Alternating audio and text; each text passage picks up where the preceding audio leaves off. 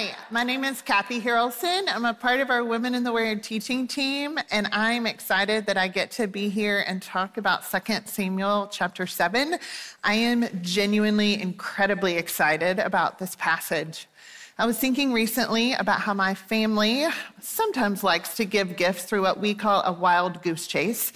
This might have been something that you do in your house by perhaps a different name, and that is when perhaps a gift is too large and you can't wrap it and put it under the tree. You wrap up a box and it has a clue in it. So the person opens that box and then figures out whatever the puzzle is goes to the place in the house where there's the next clue, where they get that clue and then go and find the gift.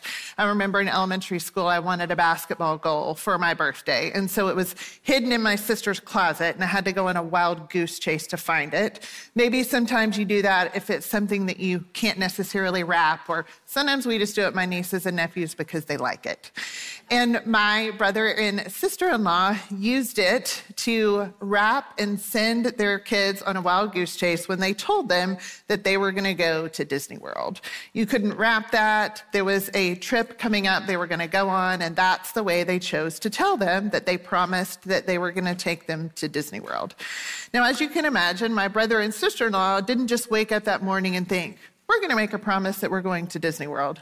There had been an immense amount of consideration and a plan in place before they made that promise. They had saved up money. They had looked at their schedules to figure out when they could get off work, when they could get off school. My sister in law loves Disney and all of the rules. I don't know all of them that you get up at a certain time on a certain day and you can make a reservation for this res- restaurant or Bibbidi Bobbidi Boutique or whatever it is. She had done and did all of that planning. So at the moment this promise was made, something had happened beforehand. There was a plan in place. And we are going to read about a lot of really incredible promises. But behind all those promises was a plan, and there was something even better behind that plan that we are going to look at. So turn with me in your Bibles uh, to 2 Samuel 7. We are going to see God's plan. Our God, an eternal God, designed a beautiful plan from start to glorious finish. Read with me verses 1 through 9, and we are going to get a glimpse of what this plan is and what this plan is not. Now, when the king lived in his house, that's King David, and the Lord had given him rest from his surrounding enemies, the king said to Nathan the prophet, See now, I dwell in a house of cedar, but the ark of God dwells in a tent. And Nathan said to the king, Go do all that's in your heart, for the Lord is with you. But that same night, the word of the Lord came to Nathan Go and tell my servant David, Thus says the Lord, Would you build me a house to dwell in? I've not lived in a house since the day I brought up the people of Israel from Egypt to this day, but I've been moving about in a tent for my dwelling. In all places where I have moved with all the people of Israel, did I speak a word with any of the judges of Israel whom I commanded to shepherd my people Israel, saying, why have you not built me a house of cedar? Now, therefore, thus you shall say to my servant David, Thus says the Lord of hosts, I took you from the pasture, from following the sheep, that you should be prince over my people Israel. And I have been with you wherever you went, and have cut off all your enemies from before you.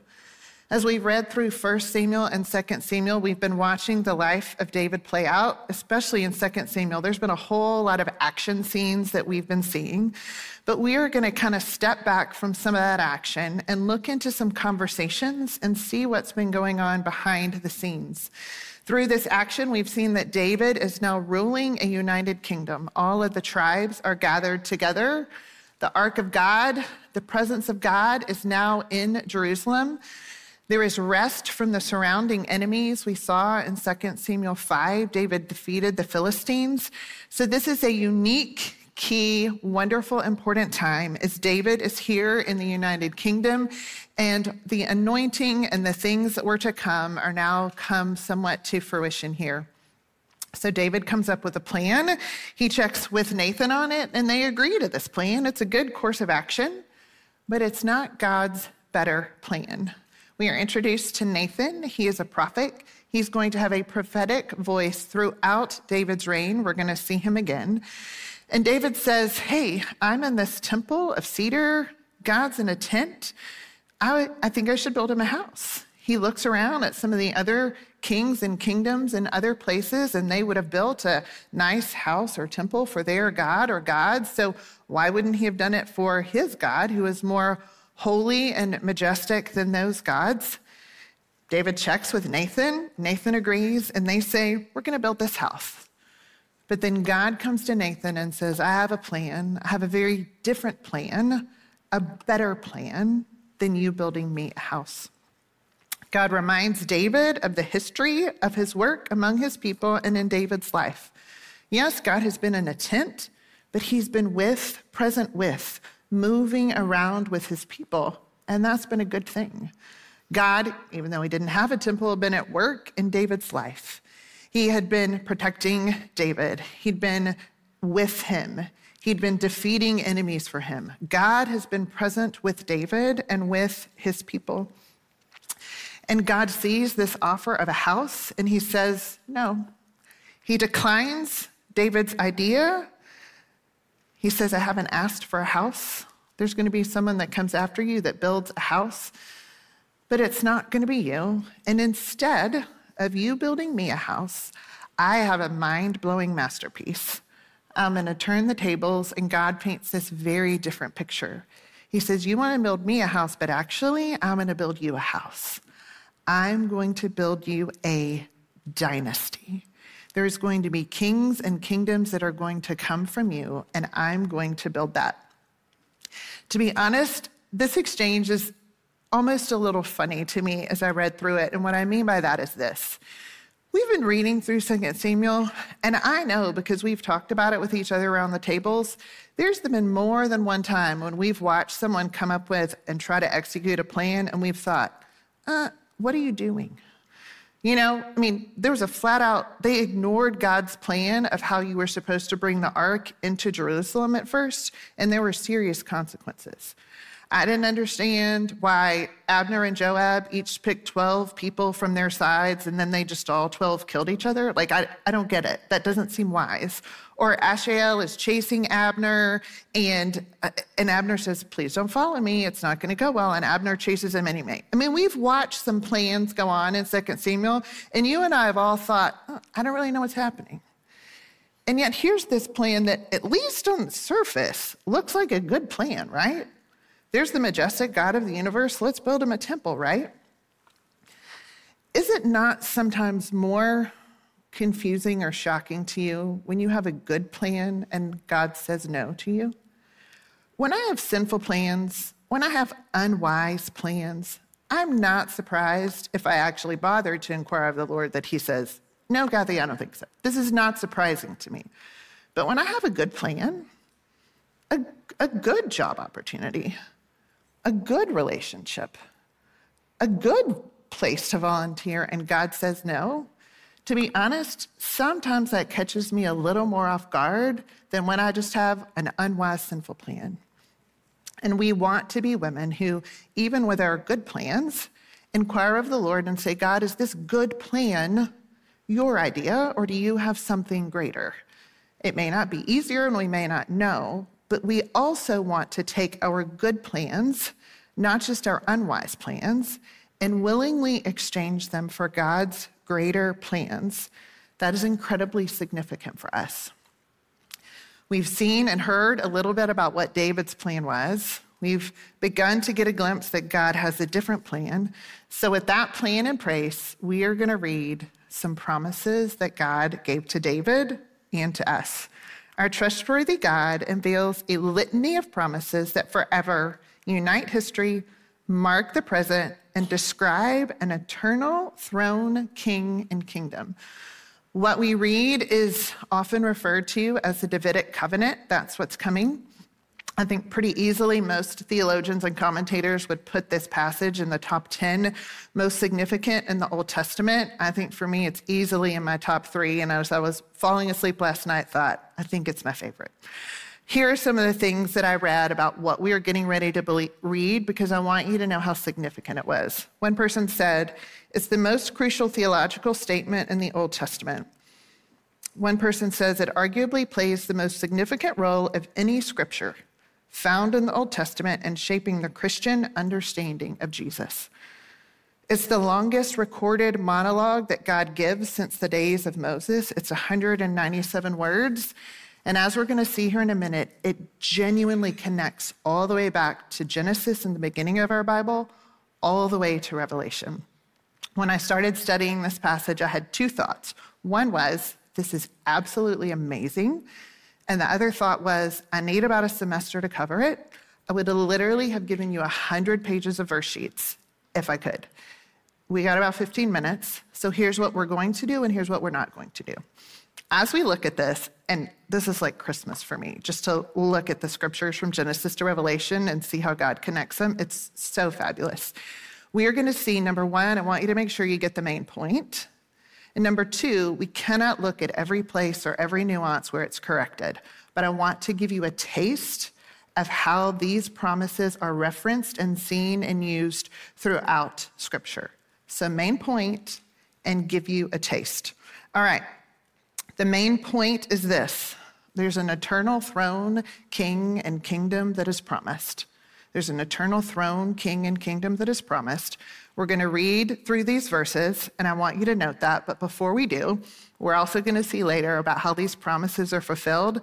And I couldn't help but smile as I thought about this very moment and read part of verse 9 to David. Listen to this, and then look at the front of your notebook and look at some of the screens around us as you think about this promise God made to David.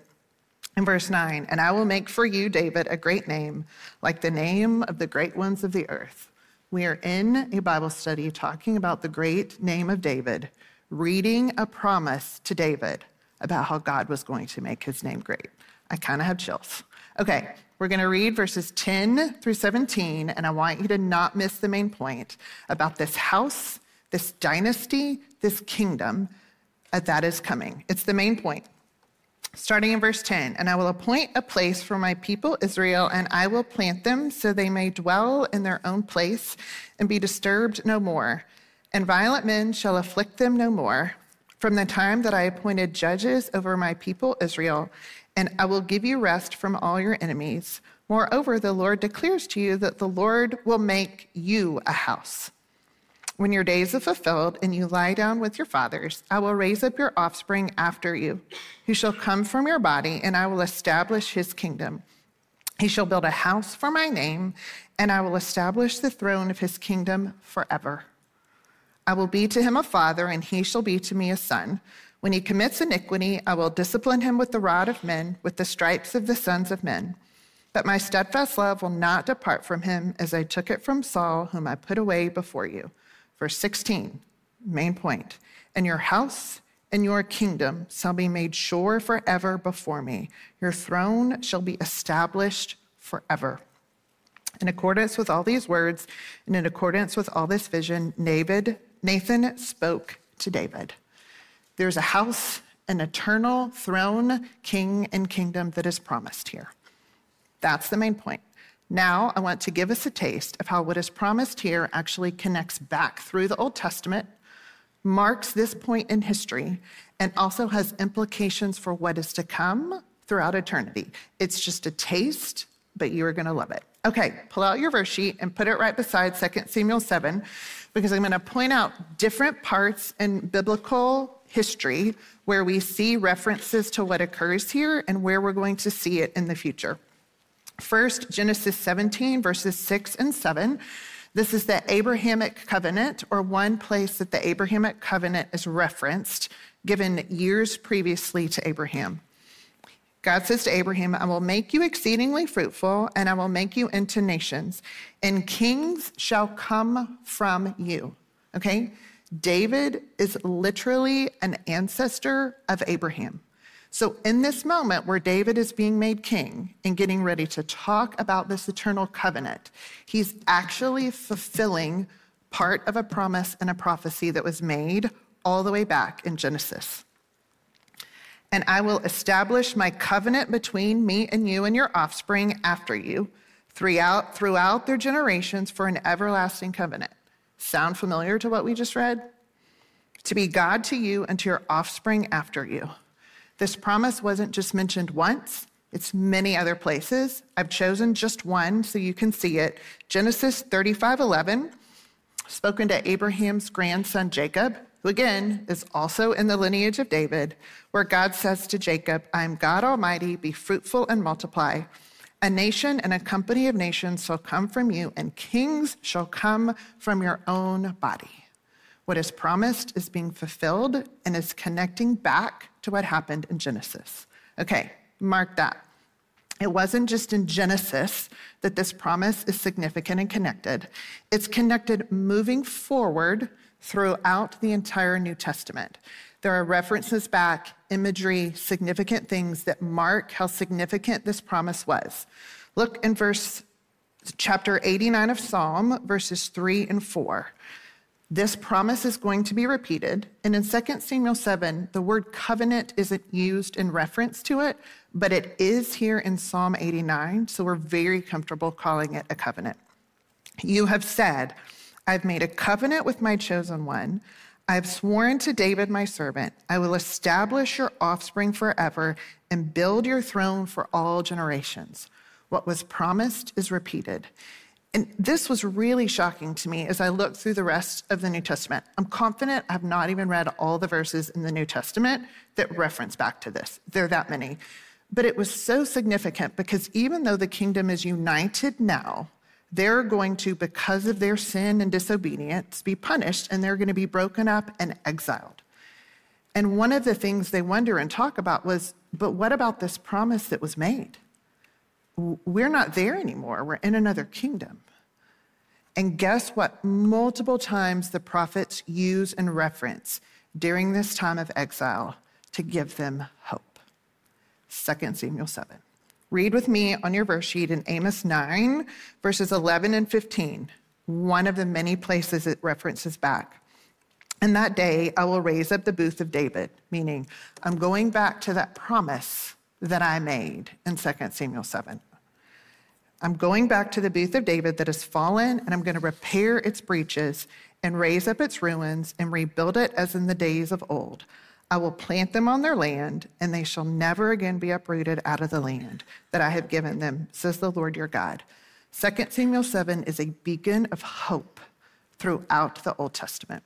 Okay, marker one. Marker two, I want us to look at is this.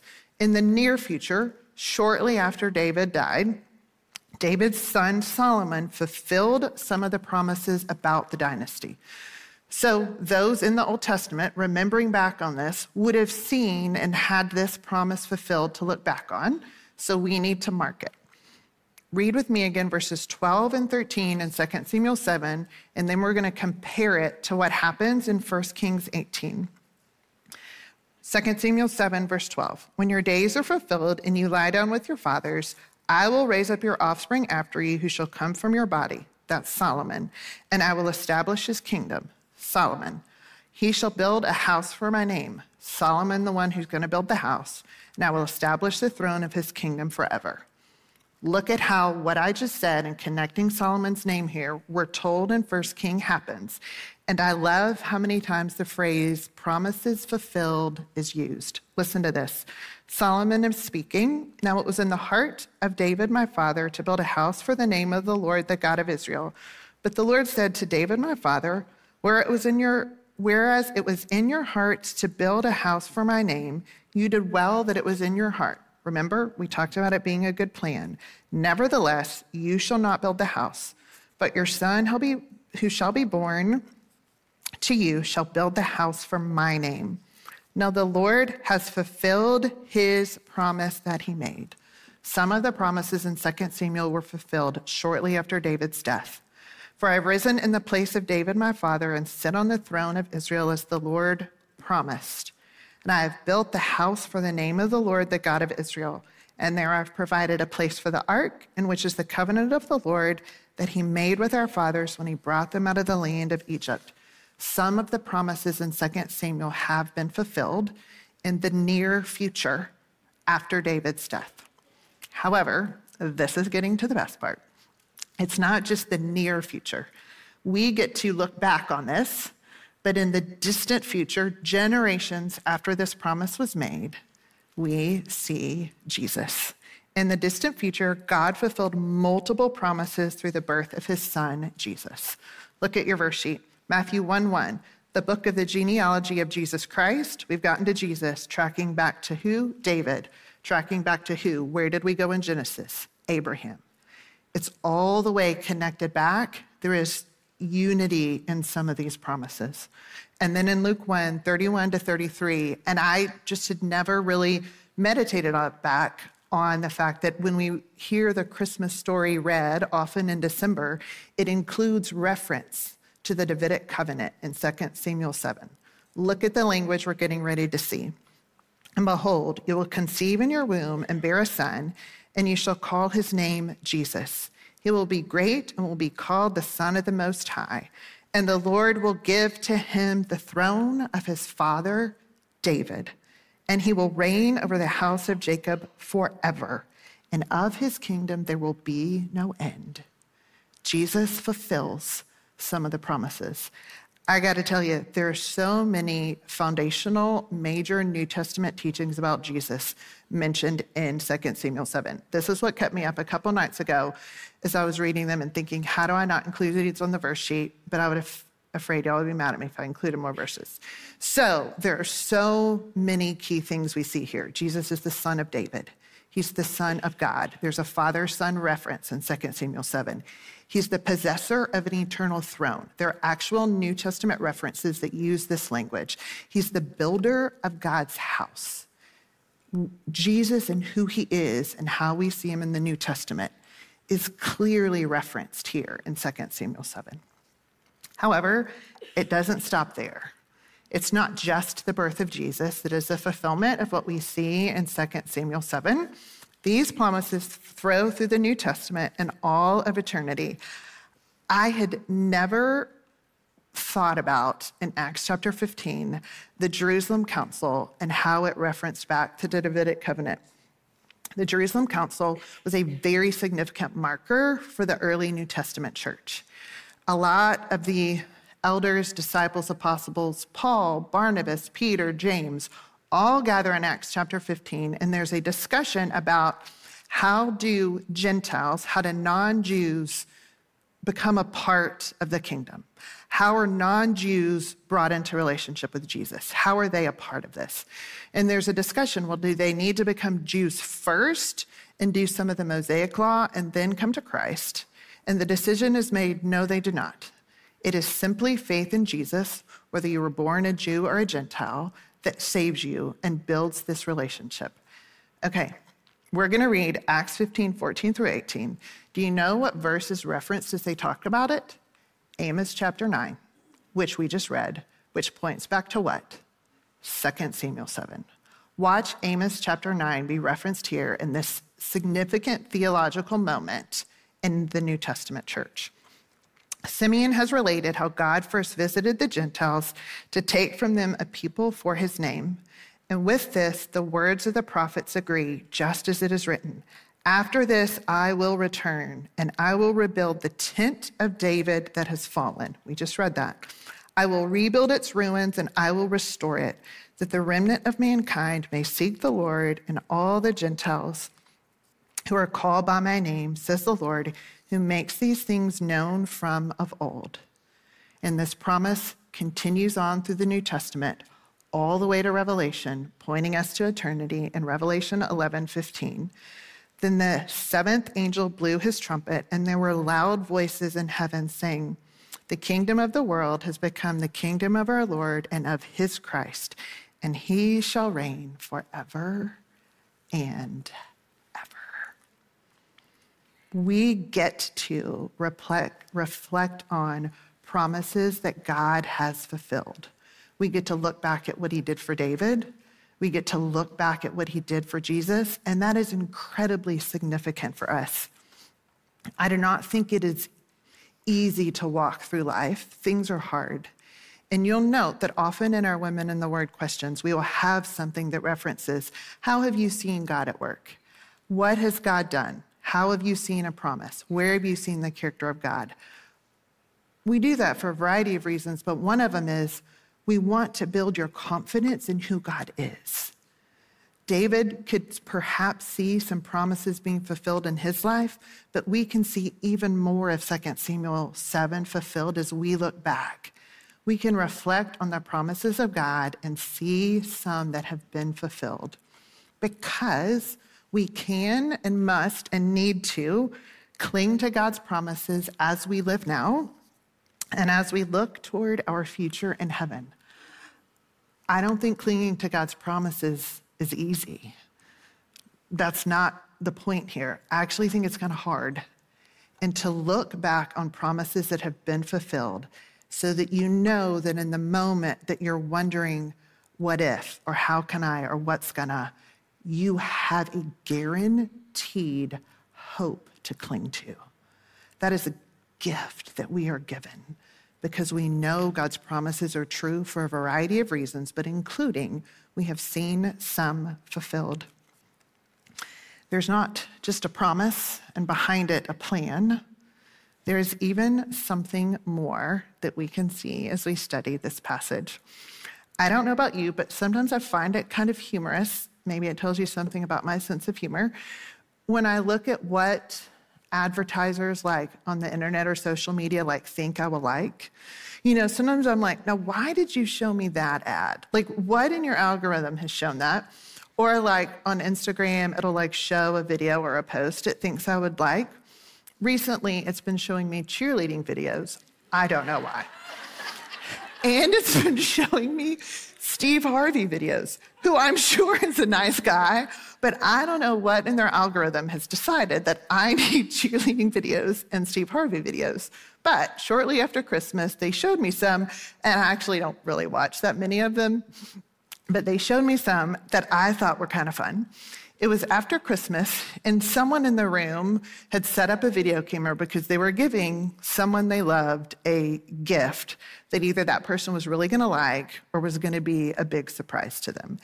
And so it was interesting to watch these videos, and there was usually a pattern. You could tell the excitement in the background of the person who had been giving it, and then you see these people opening a present, and they almost stare at this present like, like, is this real? Like, am I, am I seeing this correctly? You know, the concert ticket, the promise of a trip, the whatever the item was that they didn't think they was going to give. And then here's what happened. They took their eyes from the gift and they looked up at the person that gave it to them. And their eyes often were filled with tears or a big smile because they knew behind the gift was what? A person. A person who knew them and loved them and valued them and was kind to them and had sacrificed for them. Much like when my brother and sister in law made a promise to their kids to go to Disney, they'd already had a plan. But what started that? It was the people behind them that started the plan that led to the promise. The astonished servant, David, is getting ready to stare at our unmatched God, for he is the one behind the plan and the one behind the promises.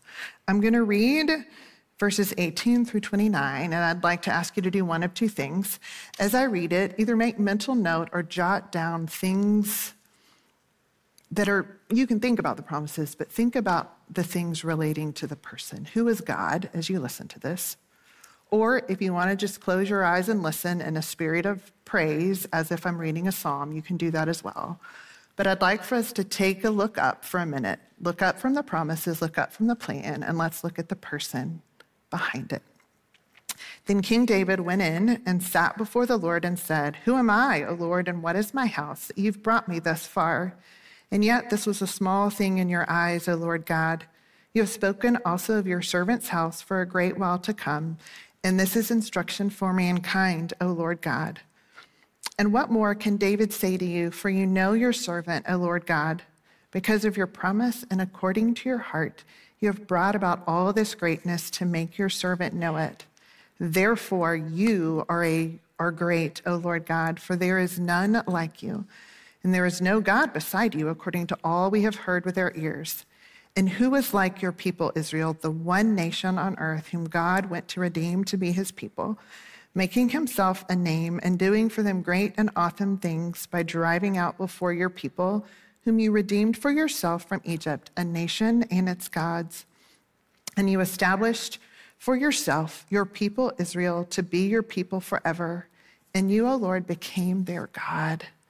And now, O Lord God, confirm forever the word that you have spoken concerning your servant and concerning his house, and do as you have spoken. And your name will be magnified forever, saying, The Lord of hosts is God over Israel, and the house of your servant David will be established before you. For you, O Lord of hosts, the God of Israel, have made this revelation to your servant, saying, I will build you a house. Therefore, your servant has found courage to pray this prayer to you. And now, O Lord God, you are God, and your words are true, and you have promised this good thing to your servant. Now, therefore, may it please you to bless the house of your servant, so that it may continue forever before you.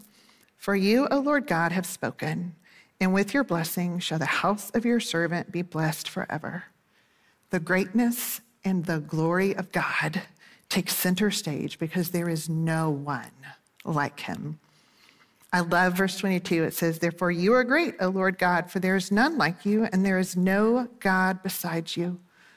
O Lord God, the phrase about that sovereign God is mentioned multiple times. There's only one person who can guarantee something for all eternity and that is whoever it is that has the most power and is in control. Otherwise, you can't guarantee that something's going to happen forever. Only one person can, and that is the sovereign God. I was talking, FaceTiming uh, recently to my 10 year old niece, the youngest of my brother's three. Her name's Alyssa. We actually FaceTimed for quite a while that evening. Her parents were gone, her siblings were doing something to, um, something else. And so Alyssa and I FaceTimed over her dinner. We chatted about Girl Scout cookies and her favorite Christmas present, which is a harmonica, by the way. After she finished eating, she was doing some of her chores in the kitchen behind the sink. And so she puts the device there and we FaceTime through that. And at some point I said, Hey Liz, weren't y'all thinking about or wanting to go to Disney again? Did y'all did y'all make that plan? And she said, Well, I don't know. I think my parents are thinking about it. They're trying to save up and see if they can afford it. And so then I began to joke with her and say, So are you going to get a job so you can pay? And she jokes back, I'm just 10. I can't get a job. So we laugh about this. Underneath what Alyssa was saying, though she didn't know it, was something significant. Was she was saying, My parents don't have all power. My parents don't have all resources they may have an idea, they may want us to go to Disney, but I'm not sure if we're going to go to Disney. She knew theologically that her parents don't own everything. The God who made this promise does. Whatever he wants, whatever he's promised, there's a guarantee he's going to happen because he is the great and the only one who can. As we continue on, we see in verse 21, I love this too, because of your promise and according to your heart. The kind, good heart of God provides and cares for David and all his people.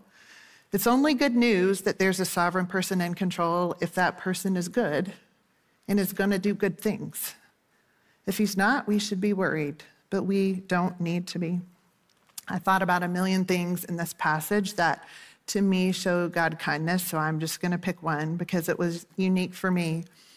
I know that we've read through this and we've probably talked in your groups about how trustworthy God is and how he's a trustworthy promise keeper, and he is. But I began to think the kindness of God that he actually makes promises in the first place. Meaning, he could have done everything we've talked about and just not told us. He could have had Abraham and then David and then David's son Solomon could have built the temple, and then Jesus could have come, and there can be an eternal king. He could have done it all, but not promised it.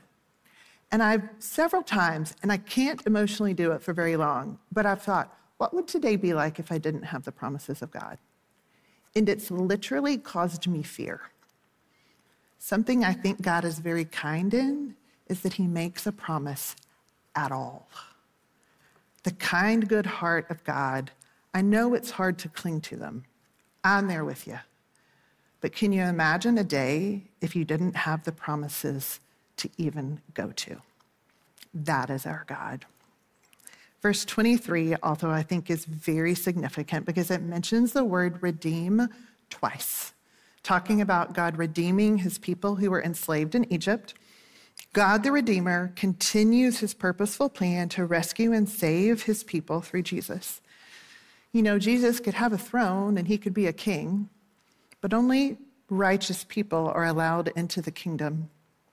And hidden underneath all this, hidden underneath all this plan and all this eternity, there's only one way these promises are for us, and that is if there was a Redeemer.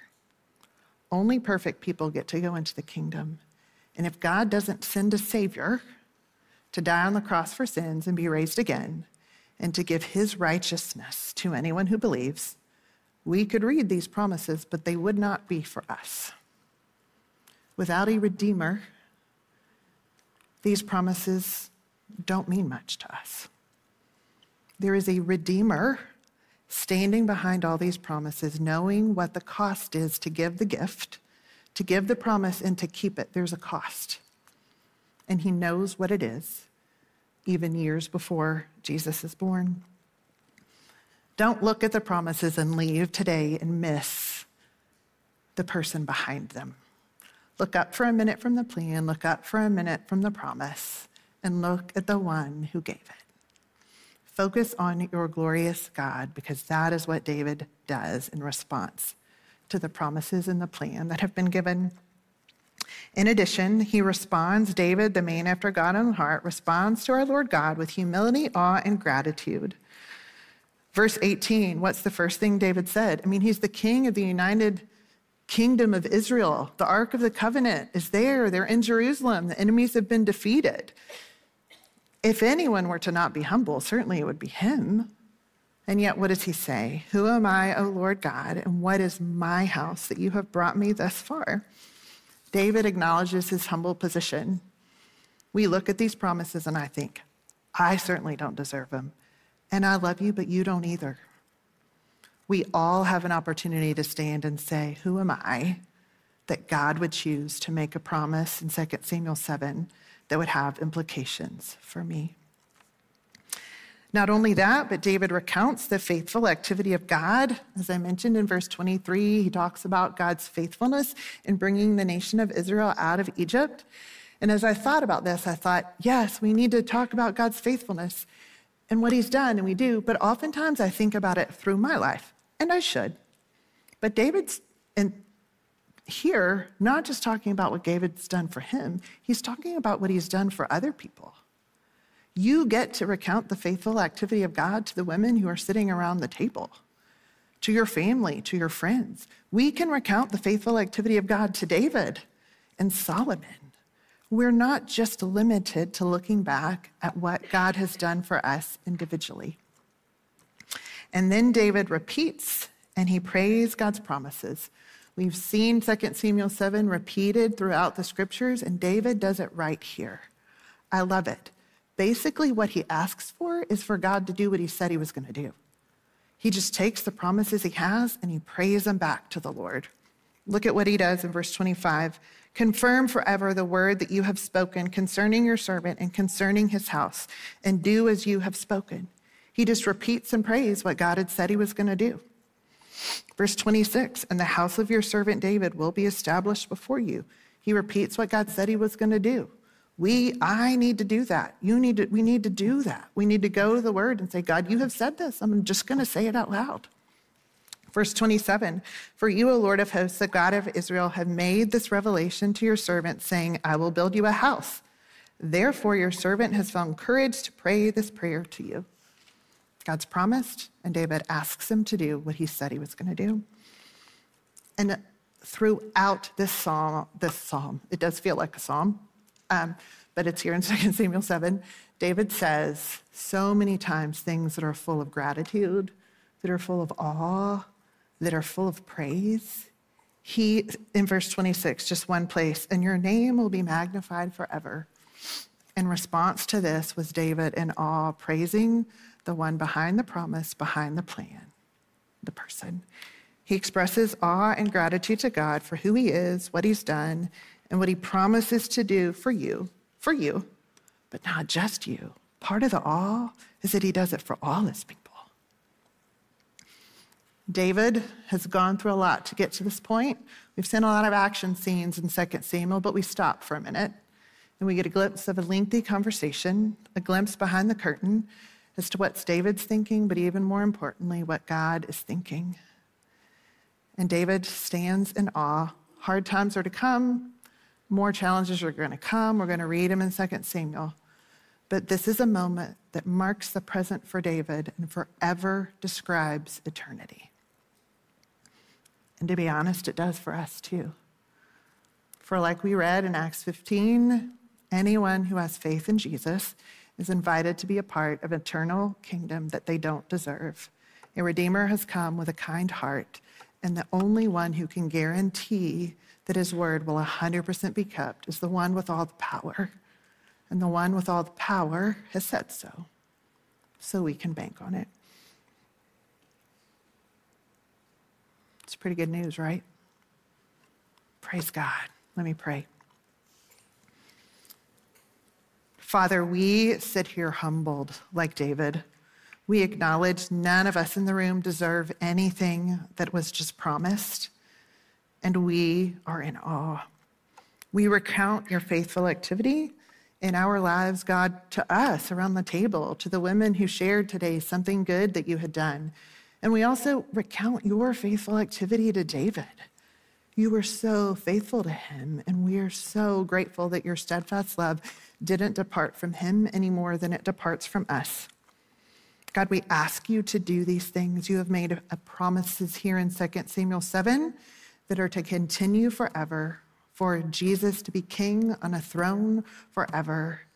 And your word is also promised that if we believe, we get to be a part of that kingdom. So we ask for you to do that, and we say that out loud because it is true, because you have said it. Oh, Lord God, there is no one like you. You are full of kindness. You are full of mercy. You are a redeemer. We are in awe. We step outside and look behind the promises in the plan, and we see an unmatched God. And wow, we praise you. It's in Jesus' name.